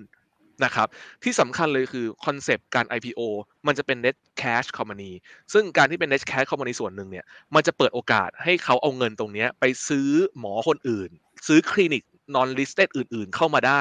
คล้ายๆกับที่บูบิกซื้อ 2 ธุรกิจเข้ามา เบอร์ดิเอกพีพีให้เบคอมอ่าอืมให้2บริษัทเพื่อเอาคนเข้ามา อันนี้เหมือนกันก็ดึงหมอเข้ามานะครับเพราะฉะนั้นเนี่ยผมมองว่าหุ้น 2 ตัวนี้เนี่ยเอ่อน่าสนใจนะครับอ่าแล้วถ้าใครจะถามว่าเฮ้ยแล้วอ่าก่อน IPO IPO จะเป็นราคาอะไรยังไง อันนี้ผมอาจจะพูดมากไม่ได้นะครับก็ลองติดตามกันเองได้ตัวหนึ่งจะ IPO สัปดาห์หน้า ตัวหนึ่งก็คือเอ่อมกรากุมภาประมาณนี้นะครับแล้วก็เอ่อถ้าสมมติแต่แต่ว่าจะเป็นเดอะคลินิกเนี่ยเอ่อปัจจุบันตอนนี้ EKH เนี่ยเขาถือหุ้นเดอะคลินิกอยู่ด้วย นะครับเขามีการเพิ่มส่วนการลงทุนไป ถ้าผมจำไม่ผิดประมาณช่วงที่ผ่านมาเนี่ยไม่นานนี่แหละ ปี 2 ปีนี้แหละนะครับสิบเปอร์เซ็นต์อืมอ่าและ EKH อย่าลืมนะครับ จะได้ประเด็นบวกจีนเปิดประเทศตรงๆด้วย อันนี้ไม่นับเกี่ยวกับเรื่องเดอะคลินิกที่จะโยงเข้ามาให้เห็นภาพนะเพราะฉะนั้นเนี่ยอืมก็ผมผมคิดว่าภาพต่างๆ พวกเนี้ยที่ผมพูดมาก็วันนี้ขออนุญาตส่งสองตัวเข้ามาเป็นเป็นสามจุดหนึ่งกับสามจุดสองแล้วกันแต่อยู่ในกลุ่มเดียวกันครับอ่าครับแต่ขอเสริมนิดนึงนะครับ คุณชานชัยเขาบอกว่าอ้าวแล้วที่ผ่านมาเนี่ยอ่า ไม่รู้เอ่ยชื่อได้หรือเปล่ามีเจ้าหนึ่งแต่ทุกคนคงจะจะรู้จักเป็นอย่างดีนะครับอ่าตืดตืดคลินิกเนี่ยนะครับก็อยู่ในตลาดหุ้นนะครับ แล้วทำไมถึงเจ๊งอ่าผมมองอย่างนี้แล้วกันว่าบริษัทอะในการประกอบธุรกิจเขาไม่ได้เจ๊งแต่ลักษณะของการ backdoor การทำหุ้นนะผมผมผมไม่อยากไป mention ถึงดีกว่าแต่ว่าเอาเอาอย่างนี้เอาอย่างนี้ก่อนสองธุรกิจเนี้ย ทำคล้ายๆกันความเสริมความงาม แต่อยู่ละคนละ segment กันนะครับ มันอยู่ค่อนข้างห่างไกลกัน แล้วก็การเข้ามาของหุ้นการ IPO ใหม่กับการ backdoor แล้วมีการเรื่องเรื่องเรื่องการเงินคือจริงๆ มันไม่ อย่างที่ผมพูดเนี่ยผมดักทางก่อนแล้วต้องมีคนถามเรื่องเนี้ยแต่ผมบอกว่าคือถ้าใครลองศึกษาดีๆอะต่างกันเยอะนะครับ ทั้งในแง่ของการเข้ามาของหุ้น ทั้งในแง่ของผู้บริหารนะครับ แล้วก็ทั้งในแง่ของเอ่อเซกเมนต์ที่อาจจะแตกต่างกัน คือผมไม่ได้บอกว่าบริษัทไหนดีไม่ดีนะแต่ผมมองว่าลองไปศึกษาข้อมูลเพิ่มเติมดูได้ว่าว่าเอ่อเขาทำธุรธุรกิจธุรกรรมคนละอันคนละอย่างกันหรือเปล่า แล้วก็เอ่ออย่างธุรกิจเนี้ย cross margin อยู่ 5-60% net อยู่ประมาณ 15 หรืออาจจะเป็น 20%บวกลบเนี่ยนะครับก็ ผมไม่แน่ใจว่าตอนเนี้ยเอ่ออีกบริษัทหนึ่งเขาเท่าไหร่แล้วผมไม่ได้ตามแล้วนะครับอืมครับโอเคครับ ขอบคุณครับอ่าสวัสดี 2,500 ท่านนะ ฝากกดไลค์กดแชร์ทุกช่องทางเลยนะครับ พี่อั้นครับอ่าเชิญเลยครับตัวสุดท้าย ครับตัวสุดท้ายนะครับ อันเลือกตัวของสุภาลัย อืมนะนะครับเพโอราะอันเคเพราะอันมองว่ากลุ่ม property เนี่ยเป็นกลุ่มที่ความคาดหวังต่ำนะครับเพราะฉะนั้นถ้าปีหน้าตลาดทุกอย่างมันแลนรี่กลับมาเนี่ยอย่างน้อยมี yield PE ต่ำเนี่ย น่าจะเป็นกลุ่มที่คนเริ่มมองนะในเชิง value ส่วนปัจจัยบวกระยะสั้นเนี่ยงบไตรมาสสามของสุภาลัย น่าจะโตดีที่สุดในกลุ่มของ property เพราะว่าคาดว่างบจะโตทั้ง year on year แล้วก็ Q on Q นะครับเป็น 2,500 ล้านบาท แต่ว่าตัวอื่นๆ ในกลุ่มเนี่ยน่าจะโต year drop Q ตัวอื่นๆเนี่ยจะไปดีสุดในไตรมาสสี่แต่สุภาลัยจะดีที่สุดในไตรมาสสามนะครับอันนี้คือข้อที่หนึ่งข้อที่สอง เรื่องของการลดทุนครับ อันมองว่าปีหน้าเนี่ยจะเป็นตัวสปริงบอร์ดให้กับสุภาลัย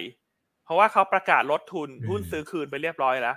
ถามว่ามีนัยสำคัญตรงไหนต่างกับบริษัทอื่นที่ลดทุนแล้วแตกต่างอย่างไร สิ่งที่แตกต่างคือเปอร์เซนเทจของทุนชำระแล้ว เพราะว่าสุภาลัยเนี่ยซื้อหุ้นซื้อคืนมาคิดเป็นสัดส่วนถึงประมาณเกือบเก้าเปอร์เซ็นเลยครับเพราะฉะนั้นการที่คุณลดทุนไปแล้วเก้าเปอร์เซ็นเนี่ย นั่นหมายความว่าอะไรครับ คณิตศาสตร์ตรงไปตรงมา ปีหน้าจำนวนหุ้นที่หารกำไรจะลดลงนะครับอันเลยลองทำกราฟมาให้ดูว่าก่อนลดทุนกับหลังลดทุนเนี่ยกำไรเขาเป็นยังไง คือทุกทุกหน่วยที่เป็นต่อหุ้นเนี่ยมันจะเพิ่มขึ้นมาหมดนะครับให้ดูปี 2023 จากเดิมเนี่ย3บาท 23 สตางค์หลังลดทุน3บาท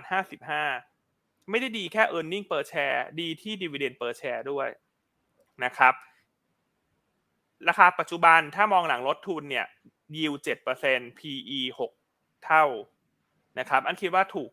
ค่อนข้างถูกสำหรับสุภาลัยนะครับแล้วนอกจากนั้นเนี่ยอยากจะชี้ให้เห็นถึงอัพไซด์ลิสละกันนะครับแต่อันนี้เราเราไม่ได้มาสื่อความนะว่าเราเห็นด้วยหรือไม่เห็นด้วยใด ๆ กับเรื่องของที่จะให้ต่างชาติซื้อที่ดินในในเมืองไทยนะครับ แต่อันอยากให้ทุกคนเห็นภาพแล้วกันว่าถ้ามันเกิดขึ้น มันเป็นอัพไซด์ที่น่าสนใจไหมนะครับคืออันก็ให้นักวิเคราะห์ไปเก็บข้อมูลมา ว่าบริษัทใหญ่ ๆ ที่ขายแนวราบเนี่ยต่อปีขายสักประมาณเท่าไหร่คำตอบคือต่อปีเนี่ยห้าบริษัทนะครับ AP Land House SC สุภารายสิริพฤกษาหกรายหลัก ขายต่อปีเนี่ยประมาณ 1.2 แสนล้านบาท ขณะที่ Market Size ของธุรกิจแนวราบอยู่ที่ปีละประมาณ 6-7 แสนล้านบาท แต่แน่นอนว่าผู้ประกอบการขนาดใหญ่เนี่ยจะกิน Market Share ไปเรื่อยๆ สมมุติเราลองคิดเป็นตุ๊กตาล้วกันนะครับ ตัว LTR หรือว่า Long Term Resident Visa เนี่ยเขาตั้งเป้า1ล้านคนใน5ปี อันคิดเป็นตุ๊กตากลมๆเลยว่าหนึ่งแสนคนก็พอหนึ่งแสนคนซื้อบ้านเฉลี่ยหลังละห้าแสนหลังละห้าล้านบาท เท่ากับว่าส่วนเพิ่มคือห้าแสนล้านนะครับ เพราะฉะนั้นถ้าตรงนี้มันเกิดเนี่ย แน่นอนว่าคนที่จะเอนจอยเนี่ยคือผู้ประกอบการรายใหญ่ ซึ่งสุภาลัยเนี่ยก็น่าจะเป็นหนึ่งในคนที่ได้ประโยชน์ตรงนี้ เพราะฉะนั้น PE ที่เราเห็นเนี่ยนะครับปีหน้าเนี่ยห้าจุดเก้าเท่า ถ้าสิ่งเหล่านี้มันเกิด PE มันจะลงไปกว่านี้ เงินปันผลมันจะขึ้นไปกว่านี้ เพราะฉะนั้นเป็นเหตุผลว่าทำไมอันถึงเลือกสุภาลัยแต่ละคนที่อาจจะมองหาหุ้นที่ยังไม่ขึ้นมามากนักอาฉันซื้อถือแล้วสบายใจดีเวเดนยิวครึ่งปีหลังอีกประมาณสี่เปอร์เซ็นมันก็ตอบโจทย์สำหรับคนที่เป็นสายเซฟสำหรับสุภาลัยครับ อืม ครับ อ่า โอเคครับ ขอบพระคุณมากนะครับเดี๋ยวผมขอดูคำถามสักเล็กน้อยนะครับ เผื่อท่านไหนเขาอยากจะมีคำถามอะไรนะฮะ โอเค ตึ๊ดตึ๊ดตึ๊ดตึ๊ดคลินิกเสริมความอันนี้ อันนี้คุณบอมตอบไปแล้วนะครับ นี่นะครับแล้วตัว LTV ล่ะครับอ่าคุณ JH นะครับ มันจะมีผลอย่างไร ขายออกไปก่อน หรือเป็นจังหวะในการซื้อเพิ่มคะ อ่า ประเด็นที่ฝั่งแบงค์ชาติอ่า LTV รู้สึกปลายปีใช่ไหมครับ ใช่ครับ คือปีหน้าเนี่ยเขาไม่ต่อตัวมาตรการ LTV นะครับแต่อันมองก็เป็นโอกาสซื้อละ เพราะว่าปีหน้าสาเหตุที่เขาไม่ต่อเนี่ย เพราะว่ากำลังซื้อในประเทศฟื้นภาคท่องเที่ยวฟื้น เพราะฉะนั้นถ้าเป็น demand เพื่อการอยู่อาศัยเองเนี่ยอั้นคิดว่า LTV 90%หรือ 80%เนี่ย คนน่าจะหาเงินมาดาวน์ได้นะครับเพราะฉะนั้นอั้นเลยคิดว่าประเด็นดังกล่าวไม่ได้เป็นประเด็นที่ที่ concern คือแบงก์ชาติคงดูหลาย ตัวเลขเศรษฐกิจประกอบแล้วครับ แล้วแต่ว่ามันอาจจะมีข้อดีใน short term นะครับ ก็กลายเป็นว่าไตรมาสสามกับไตรมาสสี่เนี่ย คนที่อาจจะมองว่าฉันอาจจะไม่พร้อมที่จะดาว ฉันอาจจะเปลี่ยนมาเทน้ำหนักซื้อในปีนี้ และนอกจากนั้นเนี่ยอันเชื่อว่า developer หลายๆรายเนี่ยคุ้นชินกับ LTV มานานละ เพราะฉะนั้นเรื่องของการปรับสัญญาเนอะเช่นสิบล้านอาจจะเป็นส่วนลด คืนให้ตอนหลัง แต่ว่าราคากู้คือสิบเอ็ดล้าน กู้ได้เก้าสิบเปอร์เซ็นก็คือกู้ได้สิบล้านอยู่ดีนึกออกไหมครับประมาณนี้เนอะก็ก็อาจจะเล่ามากไม่ได้ แต่เขามีเทคนิคมีเทคนิคในการขายให้ให้มันได้กู้ตามที่ต้องการอยู่แล้วครับอ่าอ่าเป็น tactic นะครับของแต่ละเจ้านะครับ โอเคนะ อ่า เดี๋ยวขอดูหน่อยนะครับ ขอคำหนึ่งคำถามสำหรับคุณบอมแล้วกันนะครับ จะได้สลับกันนะนะครับ โอเคนะครับคุณอัครบอกว่าหุ้นที่ป๋าอีกมา interview สัปดาห์ก่อนใช่ไหมครับใช่ครับเดอะคลินิกนะครับไปย้อนดูกันได้นะครับ เมื่อสัปดาห์ที่แล้วนะครับ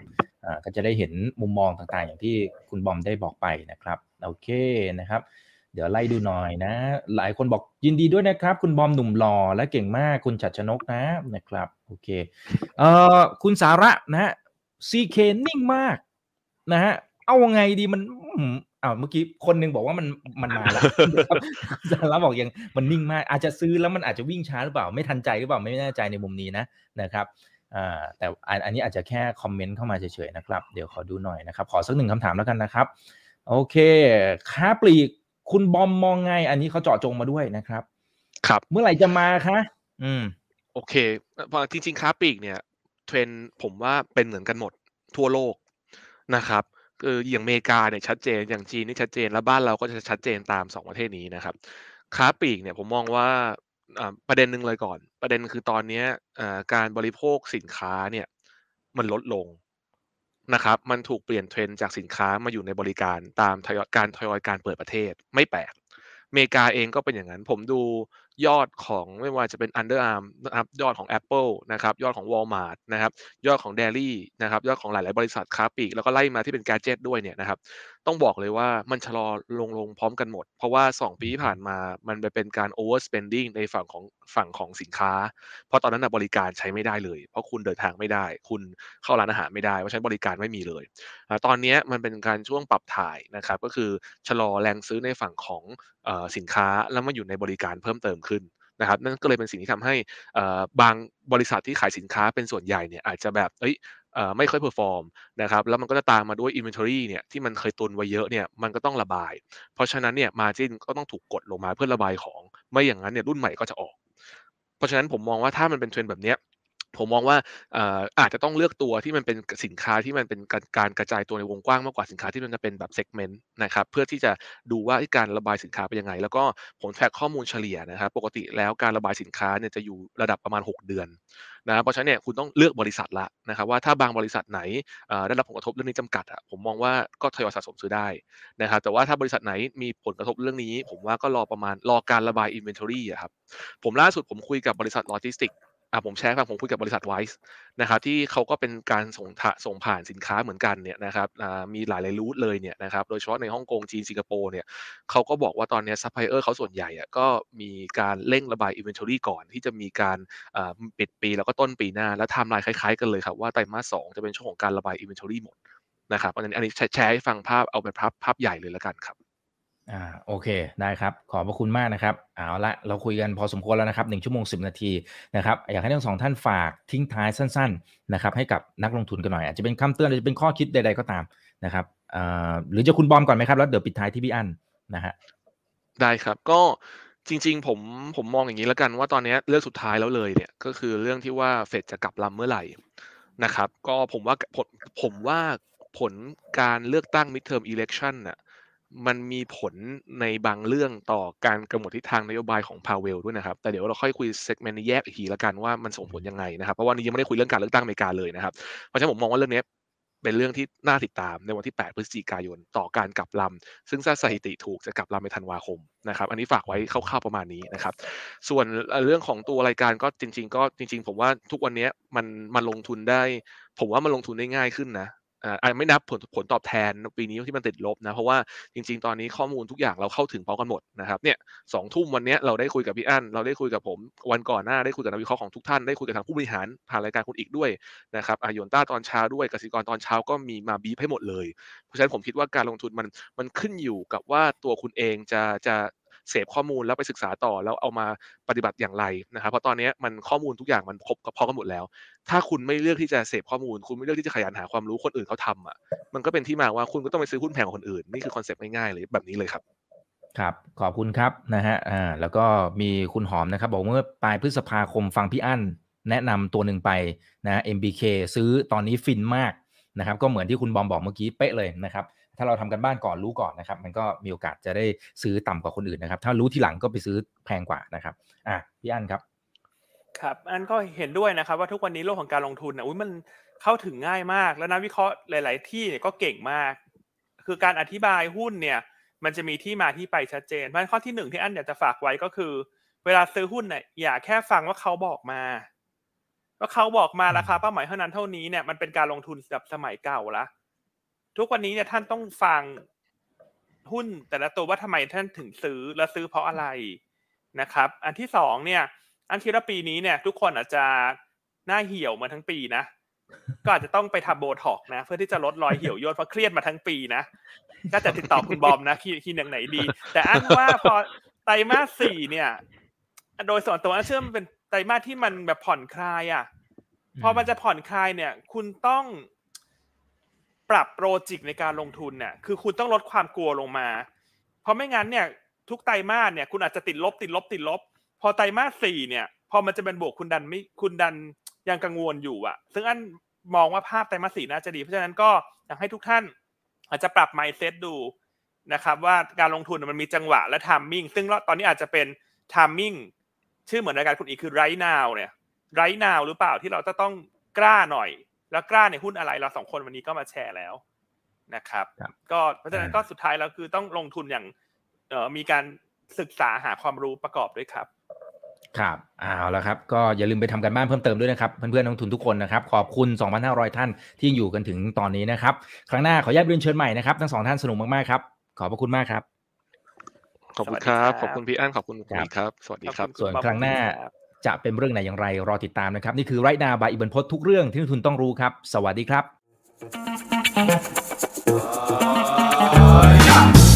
ถ้าชื่นชอบคอนเทนต์แบบนี้อย่าลืมกดติดตามช่องทางอื่นๆด้วยนะครับ ไม่ว่าจะเป็น Facebook, YouTube, Line Official, Instagram และ Twitter จะได้ไม่พลาดการวิเคราะห์และมุมมองเศรษฐกิจ และการลงทุนดีๆ แบบนี้ครับ อย่าลืมนะครับว่าเริ่มต้นวันนี้ดีที่สุด ขอให้ทุกท่านโชคดี และมีอิสรภาพในการใช้ชีวิต ผม อีกบรรพฒนาเพิ่มสุขครับ